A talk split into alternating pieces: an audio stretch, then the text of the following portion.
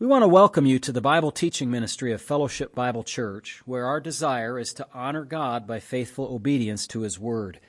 If you want to understand the Bible better, please continue to listen as Pastor Matt Postiff explains and applies the biblical text one verse at a time. You can reach us with questions or for more teaching audio and print material at our website, fbcaa.org. You can also watch our services live at fbcaa.org/live. We want to thank you for listening and pray that you will be edified. Join us now as Pastor Postiff opens God's Word. We've been spending quite a bit of time in this series on helping our children, understanding how to work with them and the needs. So the last section of the text we began to look at last time with regard to infancy and young childhood. So from birth up to age 5, I would kind of stretch that just a little bit more probably. The boundaries are not, fixed, hard line boundaries between the groups of age groups here that he has in the book, but they're general guidelines. And last time we looked at child training objectives for the youngest of our children. This time, I want to just back up or kind of, raise the helicopter a little bit and look at the whole span of working with kids from that age group, then the next age group, and then into the teenage years. And just look at objectives in those areas, not procedures really, but just objectives and goals and what we're thinking about, how we can think about working with our kids. And again, I confess this is an area of challenge for us, for me, and I know it is for some of you as well. There are some people who have spent a lot of time thinking about this, and others of us have just kind of, been dumped into the parenting thing and figured it out as we went. And that's not always the best way to go, but who teaches about parenting before you become a parent? The church, I suppose. You hardly would want to take parenting from any secular sources today. You'd get a really misdirected kind of view of things. But you almost have to do it to know what you don't know. Yeah, that's right. So you should take classes as you're doing it, which hopefully this will be helpful at least. At least you'll be able to think back if, you have certain circumstances come up and say, we said something about that in that class. Maybe I should, get this book and read it again, which I would recommend. I'm going to be reading this more than 2 times here and myself so that I can help others but also help ourselves and in our home. But so remember we said the last time, I think we said anyway, that the objectives for the youngest age group is to help our youngsters understand that they are individuals living under authority. And that is going to help set them for all kinds of authority relationships in life. If they don't understand that from the beginning, then more abstract forms of authority or more distant forms of authority are going to be lost on them. So, for example, somebody who grows up without this going to find it a whole lot easier to disobey authority when it comes to traffic laws or to filing their taxes and things like that. Or just like, what do I have to do that for? I'm my own person. I do whatever I want to do. Not so. So we're training our youngsters to be obedient and try to root out rebelliousness. Now that's going to come back to haunt us in the teenage years. But hang on to that thought. So remember we said that there was that picture that we laid out, that circle. He called it in his book the circle of blessing. And the child is the stick figure in the middle of that circle. And the child is honoring parents and obeying them. And if they do that, then what are the results? What's that? Blessing in general. They'll live long on the earth and it will go well with them. So as long as they stay within that circle, then there's the good opportunity for them to live long on the earth and to have things go well with them. So that's honoring and obeying. Honoring, respect and esteem for those that are in authority, And obedience is willing submission to authority. One of the things that we should have in mind about that is that we know personally that submission is not a pleasant thing always. You know that of yourself, right? Boss tells you to go do some X job and you're like, oh, but you got to do the job, right? You've got to pay your taxes. You've got to do whatever, thing is that the authority is requiring. So don't try to make it palatable for your kids either, in the sense that, you say, oh, well, it's wonderful and it's a nice thing, and you kind of sugarcoat it and put a bunch of frosting on it and all that sort of thing. Sometimes it just kind of is a drag. But that submission is, like we said, your kids never have to submit if you tell them, that we're going to the ice cream shop. They'll gladly go with you and jump in the car and, be ready right quick. But when it's, the trash and mowing the grass and that sort of thing, it's not so palatable. But the reason that you don't want to just dumb things down is that you want your youngsters to understand they need help. They need help in their heart to deal with the problem of being rebellious and disobedient. So we just give it like it is and don't, reduce the requirement of it. So honor, respect, and esteem, obedience, willing submission to authority. And that willing submission, we talk about obedience. What was a little ditty that we sang? Obedience is the very best way to show that you believe. But there's another part to it about obeying right away or something like that. What is it?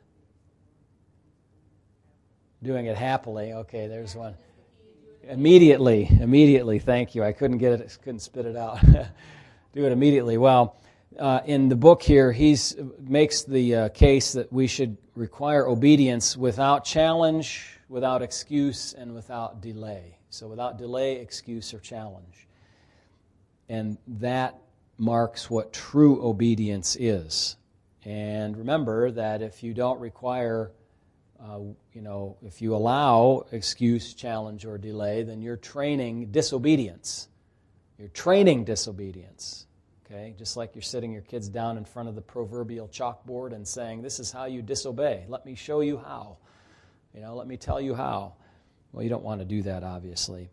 We added, too, to talk about an appeal process for the youngster. So there's kind of an escape valve or a pressure relief valve to the situation, that you don't come in and say something that is out of turn because you don't know the total circumstances. You allow, once the children demonstrate that they can obey without challenge, excuse, delay, that you can allow them to make an appeal kindly, respectfully, as you would want with your authority if they do something that is out of sorts or inappropriate or without knowledge of the full situation. So that's the kind of youngest age group objectives. Get our kids to understand they're individuals living under authority and help them to do that, help them to see that let me go back to that circle of blessing, as we call it again. Having our children understand that living outside of that circle is not just inconvenient for us as parents or a pain in the neck. What is it for them? It's dangerous for them. To live outside of that is to put themselves and their lives in danger. And consequently, for us as parents, we are given the responsibility to, drag them back into the circle, make sure they stay in the circle, train them to be in the circle of blessing, honoring and obeying, so that it will go well with them and they'll live long on the earth. And it's not an option for us to say, okay, well, I'll just overlook their sin. Now, I'm not suggesting that every instance you have to be fastidious about, confronting them on the spot. You're out at the store. You might have to wait until an appropriate private moment to be able to raise the issue with them. Hopefully, very soon they will learn that the disapproving eye or look will help straighten them out quickly without having to say anything. So, okay. In any case, the next age group is how Tripp has them divided up is ages 5 to 12 now, okay? By the way, I just pause and remind ourselves that we can kind of think about this as aloof, as removed from the situation, but all of us are in the middle of the situation in some ways, either parenting now, but if not, or grandparenting, but if not. We too have these same kind of tendencies. Remember, we said that? Rebellion against authority, not obeying God without excuse, challenge, and delay. And so these are good things for us to think about for ourselves also. So then next to infancy or young childhood, there's childhood itself, ages 5 to 12, or kind of going to school, early, elementary and middle school to puberty. And then the next section will be from that age up through the teenage years.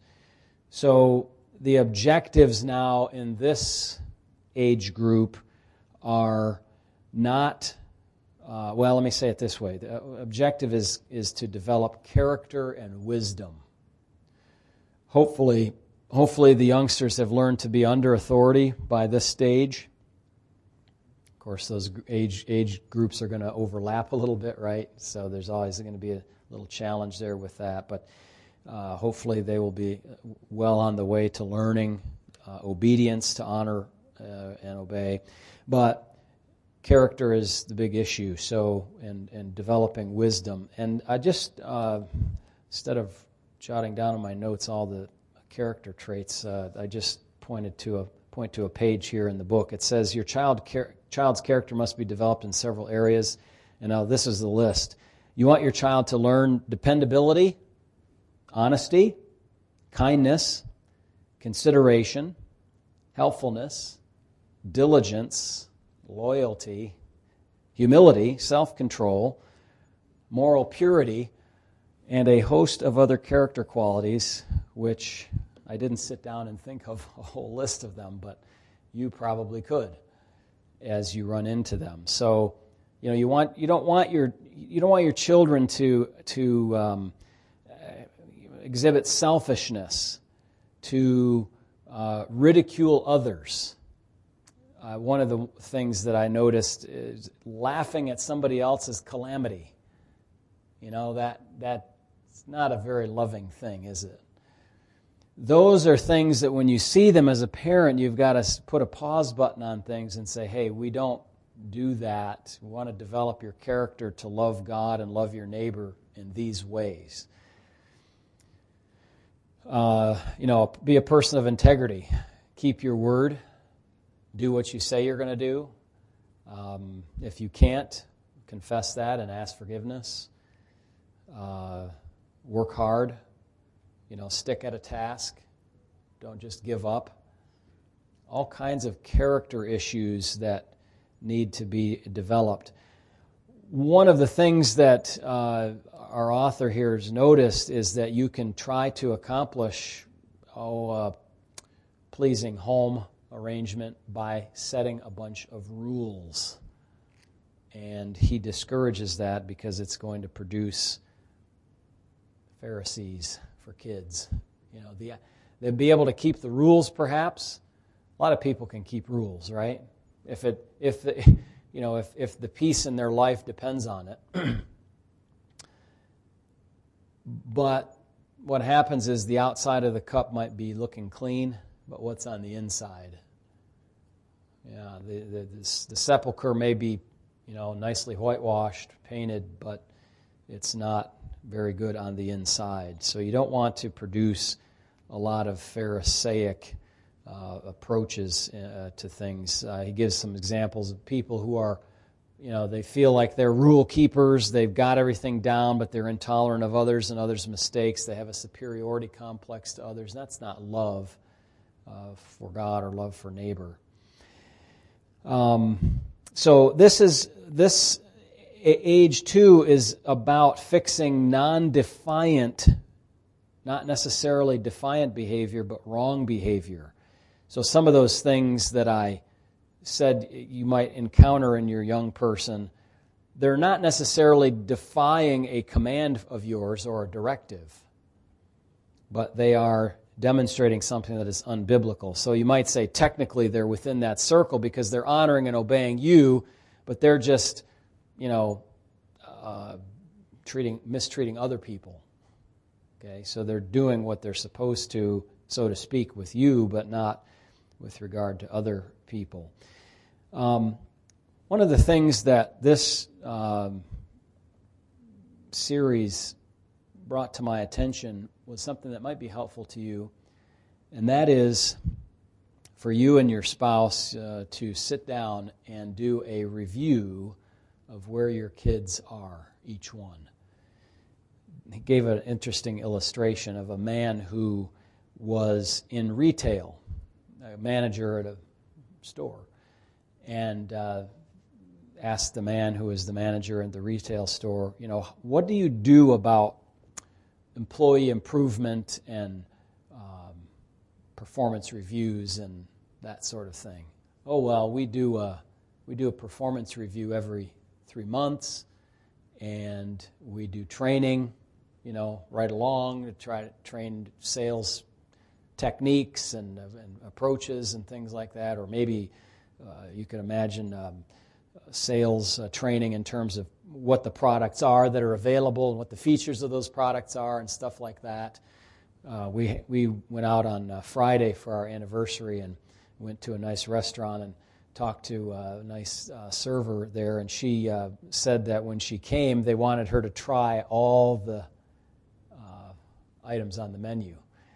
And that would be a really bad job, wouldn't it? That was a very good restaurant. But the desserts and some of the main dishes, and so she had to be trained on, so she could talk to the customer about what this is like, if you like this kind of meal or this kind of dish or whatever, you'd like this, and so on. So she was quite expert about that stuff. The question then comes, so how often do you review the performance of your home and of your children? Manager of said store admitted, I've never done that. But which is more important? Your sales associates and their performance, or your children and your performance as parents?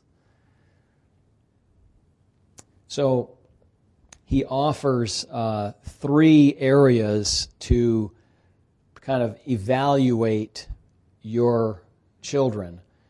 And I would say, if I just set that aside for a moment, we probably should in more of a non-confrontational, more of a planned way, evaluate our performance as parents, husband to wife and wife to husband. You know how do performance evaluations happen most times? I'm guessing when something bad happens, then you're kind of, like this, and you didn't do this right, and all that, and it doesn't help us to stop and reflect and try to make plans for improvement. It becomes all negative, but we should look at it more as a positive and handle it more that way. So there should be some review of parents, but also with the children. So the child's relationship to God, the child's relationship to others, and the child's relationship to himself. So you might have a piece of paper and you have 3 boxes on there. Child's relationship to God, self, others. And then think about those categories. Now, the child's relationship to God, I don't want you, neither does Tripp want you to think about that in terms of the evangel question. Okay? It's not enough to say, has my child made a profession of faith or not?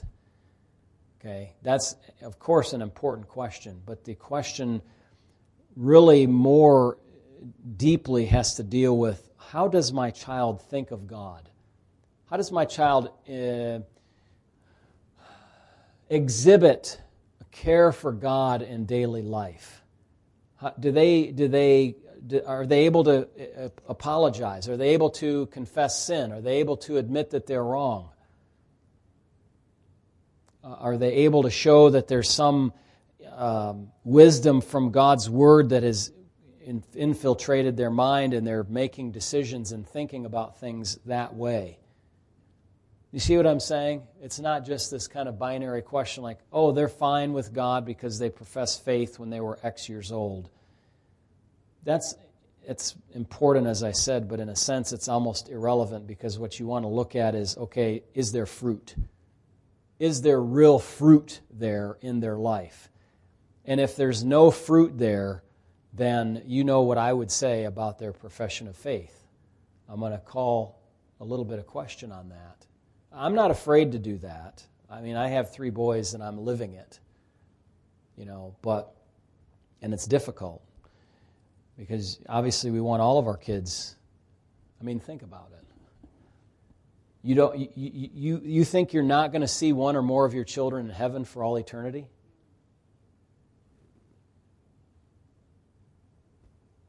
That's unthinkable.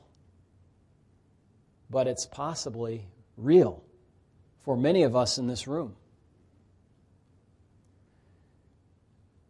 But you're not going to mollify your conscience by just saying, well, they prayed a prayer with me when they were 6, and there's no fruit now when they're 11, and they're always angry, or they never respond properly, never show honor and esteem and obedience and all that. That shows that the Spirit of God is not producing fruit there. That hurts, man. I'm telling you, it does. But that's what we're talking about when we're talking about, child review here. Let me see if I can find this section. Yeah, so the child in relationship to God. So just a few other thoughts. Is your child living in a conscious need for God, and what is the content of his relationship with God? Is he concerned to know and love God? Here's one. What is their attitude towards God's Word? Do they read it? Do they want to read it? Do they turn to God for strength, comfort, and help?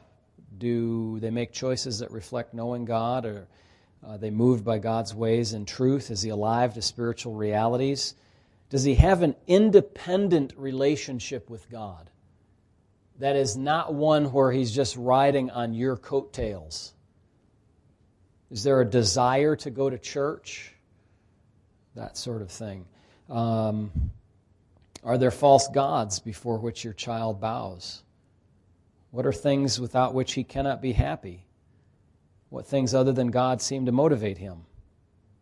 If he were to finish this sentence, what I really want or long for or desire or esteem is blank. What's in the blank for your kid, your son or your daughter? Does he ever talk about God? Does he ever talk with God? Pray, in other words. Does he think about the Lord? Is God for him small or big?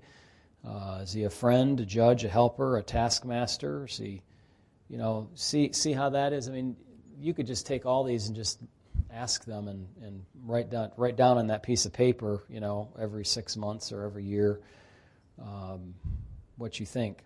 What about the child in relationship to himself? This is the second area of kind of performance evaluation. And one of the areas that he talks about here, which is interesting, is does your youngster understand their own strengths and weaknesses? Like, you might understand some of their strengths and weaknesses. You see that they get angry easily, or they depend on others for affirmation unduly, I don't know. My brain is not thinking of all kinds of other characteristics, but maybe you think of some just now. Things that your children are like, indifferent to, others. This is kind of more bleeding into the next section, but are they self-focused? Everything's about themselves. If they don't know what their weaknesses are, then what? They can't compensate for them or shore up those areas or recognize. Sometimes you don't recognize some of those things until you're an adult, right? And then you've gone through a lot of maybe cycles of dealing with things that you could have dealt with earlier had you known that tendency. That would be good if you could speak frankly with your young people about those things. So shore up the weaknesses, play to the strengths, and that sort of thing. Then finally, the child in relationship with others. We're still in the middle age group here, although this obviously can apply to any of the ages. In relation to others, how does he relate to other people in terms of school relationships, if you have that, in terms of church relationships? Are they controlling or bossy or unable to interact with others or things of that nature? What kinds of things do they bring out in others? Does he depend on the attention of others, a real attention seeker, and so on? So these you may profitably do in your review of your youngsters. I think that deals with the objectives now. This is a very high-level overview of the childhood, or ages 5 to 12 roughly. Then the teenage years. Some of us have children in all three of these age groups, some in one or more of them. So the teenage years, so puberty on up to when they leave the home. Okay, so this could extend into some, early 20 era time frame in their lives. So what about objectives? Well, we're going back now to what I said earlier, that there may be something that is left of rebellion or that reappears in the young person's life when they become a teenager. And it's this rebellion that's deeper than the circumstances in which the children find themselves. I've sensed this myself, and I've heard it too, where parents will do things, make explanations for their kids' behavior. Like they just had something, they had something happen in their life. There was we uprooted them from school and had to move, so now they're acting out, or, I don't know, various circumstances you can imagine. Somebody died or something. And those things can become an excuse. We think of it, well, that excuses, or that's the reason for their conduct. What you have to realize is that rebellion does not come from outside. Where does it come from? It comes from the heart. So the rebellion is deeper than circumstances. Let me share with you this statement that was interesting. He said, "I'm always amazed at how quickly defiant teens find each other. The rebellious teen who is new to a school will find the fellow rebels before the first recess." Why is this? A teen falls in with rebellious company because he is a rebel. It's not the other way around. It's not that he becomes a rebel because of the company that he keeps. Obviously, we're not saying that there's no effect of the company that you keep. Evil company corrupts good habits. But there's a latent rebelliousness inside of the heart that expresses itself, especially when it's untethered or unconstrained by parental authority, or at least seemingly so at various moments in the young person's life. So when a young person gets out on his own, living without his parents, he begins to give expression to that rebellion if it hasn't been addressed properly. And parents, he says, seem to be taken by surprise when actually the rebellion has been dormant or latent for years. And you ought to be able to see that in your young person when they're, say, 7, 8, 9, 10. You can see that rebelliousness there. And if you don't do anything about it, guess what it's going to be when it's 17 or 19. Let's look finally this morning at Proverbs 1. And when you're teaching your teenagers, Proverbs is good. We're reading through Proverbs as a family now. we just read in chapter 10 last evening. And in Proverbs 1, starting in verse 7, we get three topics, if you will, of which to speak about with our kids. Three focus points, if you will. Proverbs 1:7, the fear of the Lord is the beginning of knowledge, but fools despise wisdom and instruction. Okay, that's number one. So the fear of the Lord is the number one element we want to speak with our kids about. We want to instill in them the idea that they are accountable before God, not just me as dad or mom, but God. Not even just government, although they need to be good citizens. They need to be trained to obey the laws of the land and so on. But they need to fear God first of all. And the illustration, this was helpful. I want to get this right. Let me see if I can find it. It was the Smile God Loves You bumper sticker. You've seen that before? Our author here says, I'd like to see a bumper sticker that says, "Tremble, God is a consuming fire." Yeah.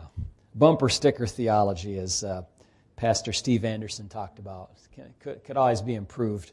And certainly, Smile God Loves You, that's a nice message, but the God with whom we have to do is a consuming fire, and He will judge the wicked.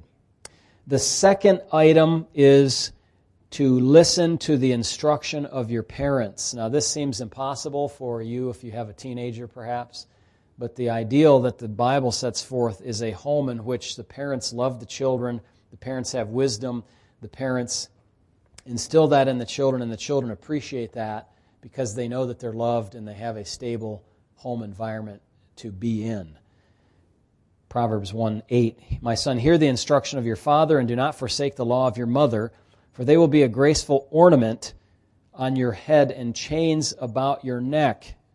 We make the point here that the people in the young person's life that are most caring, most concerned, most able to help them are their parents, okay? Because they know all about them. They've known them for longer than the child has known him or herself. So adherence to parental wisdom and instruction. So that's number two. Let me keep reading. "My son, if sinners entice you, do not consent." There's the third area, okay? Three areas. Fear the Lord, listen to your parents, and thirdly, don't go with wicked people, okay? The author in our book here uses the word disassociation. I'll just use the bad fundamentalist word. You know what that word is? Separation. Separation. People don't want to talk about separation. You just separate yourself from evil. Disassociate yourself. One of the things that he points out here is the community that comes from people who are sinners. They also have community.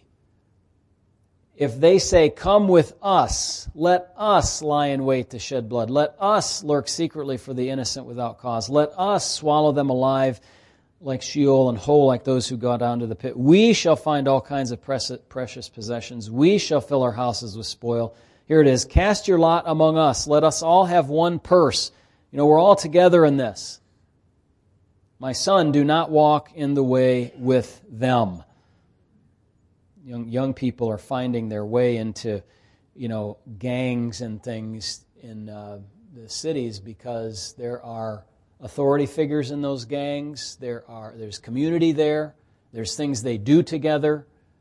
Obviously, it's not good, but there are those things that they may not have had in their home if they had no father, if they had no parents that were active in training and instructing them. And so they might find something there that they like. If you've seen a depiction, I've seen a couple of depictions in movie format of this sort of thing where young people are inducted into gangs and they may go through that kind of hazing part of it, the initiation rite and that sort of thing. But once they're in, they're in.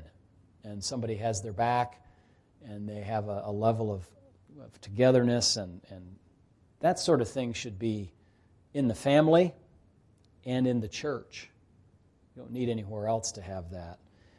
in the young people's lives. So fear the Lord, adhere to parents, disassociate or separate from wicked people. So the fear of God, what is the young person going to worship? It's not a question of if they're going to worship. They will worship. Young people will worship probably practically themselves. But they might have idols, you know, out there, you know, sports figures or people they want to be like, or, you know, whatever. Fear of man. Fear of man brings a snare, doesn't it? And Scripture says that. Proverbs 29, I think it is 25, that mentions that. But that's a bondage. So if you have fear of anything other than God, that's bondage. Fear of God actually is a kind of freedom. As far as adhering to parents, just kind of going back over those three again, we want to enrich our young person's wisdom. To abandon the wisdom of your parents. Okay, I don't see, because all of our youngsters are upstairs with John, I should have him teach this to them. To abandon the wisdom of your parents is lunacy. It's crazy. Now, of course, it's dangerous, and it puts you outside of the circle of that of blessing if you're disregarding what they teach. Really, you know, and it's funny that it's because we're so self-focused, we tend to forget, like, you know, my dad was 24 when I was born. So by the time that I began to be paying attention to things at all, let's say I was 5 if I was very, you know, alert and all of that. He's about 30 years older than I am and has had all of that experience and all of that interaction with God and His Word and all of the interaction in the church, and that's a long time. From 30 to 0, that's a lot of experience. Now, that's not to say that after a young person, if they apply themselves for some time, can't even outstrip their parents in terms of wisdom. You know, young people can be wiser than their teachers in school, for example, if they have the wisdom of God. Okay, and then, well, we talked about a little bit more about the separation thing. So that togetherness is not good if the people that they're together with are evil. You want to have them together with people that are good people. And may I add, too, that because being a teenager does offer some real challenges.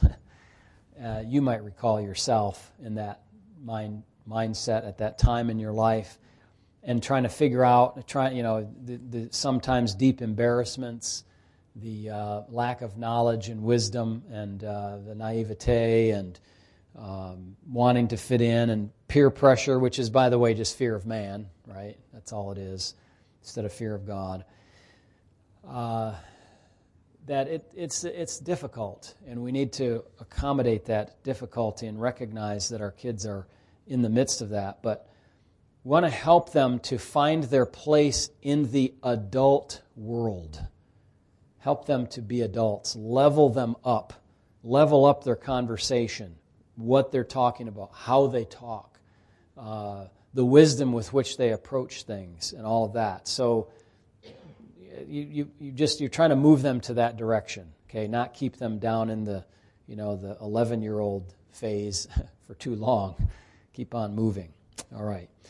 Those are objectives for the three different age groups. Let's pray here this morning as we close. Father, thank you that we could talk about these things a little bit more. Help us to apply some of the things that we've learned here today and to carry on for another week or two in our study and cover some more things.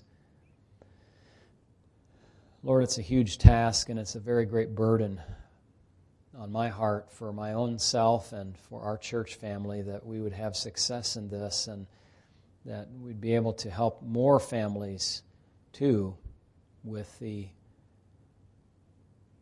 task of rearing children and raising young adults in this wicked and perverse generation. We pray your help. In Jesus' name, amen.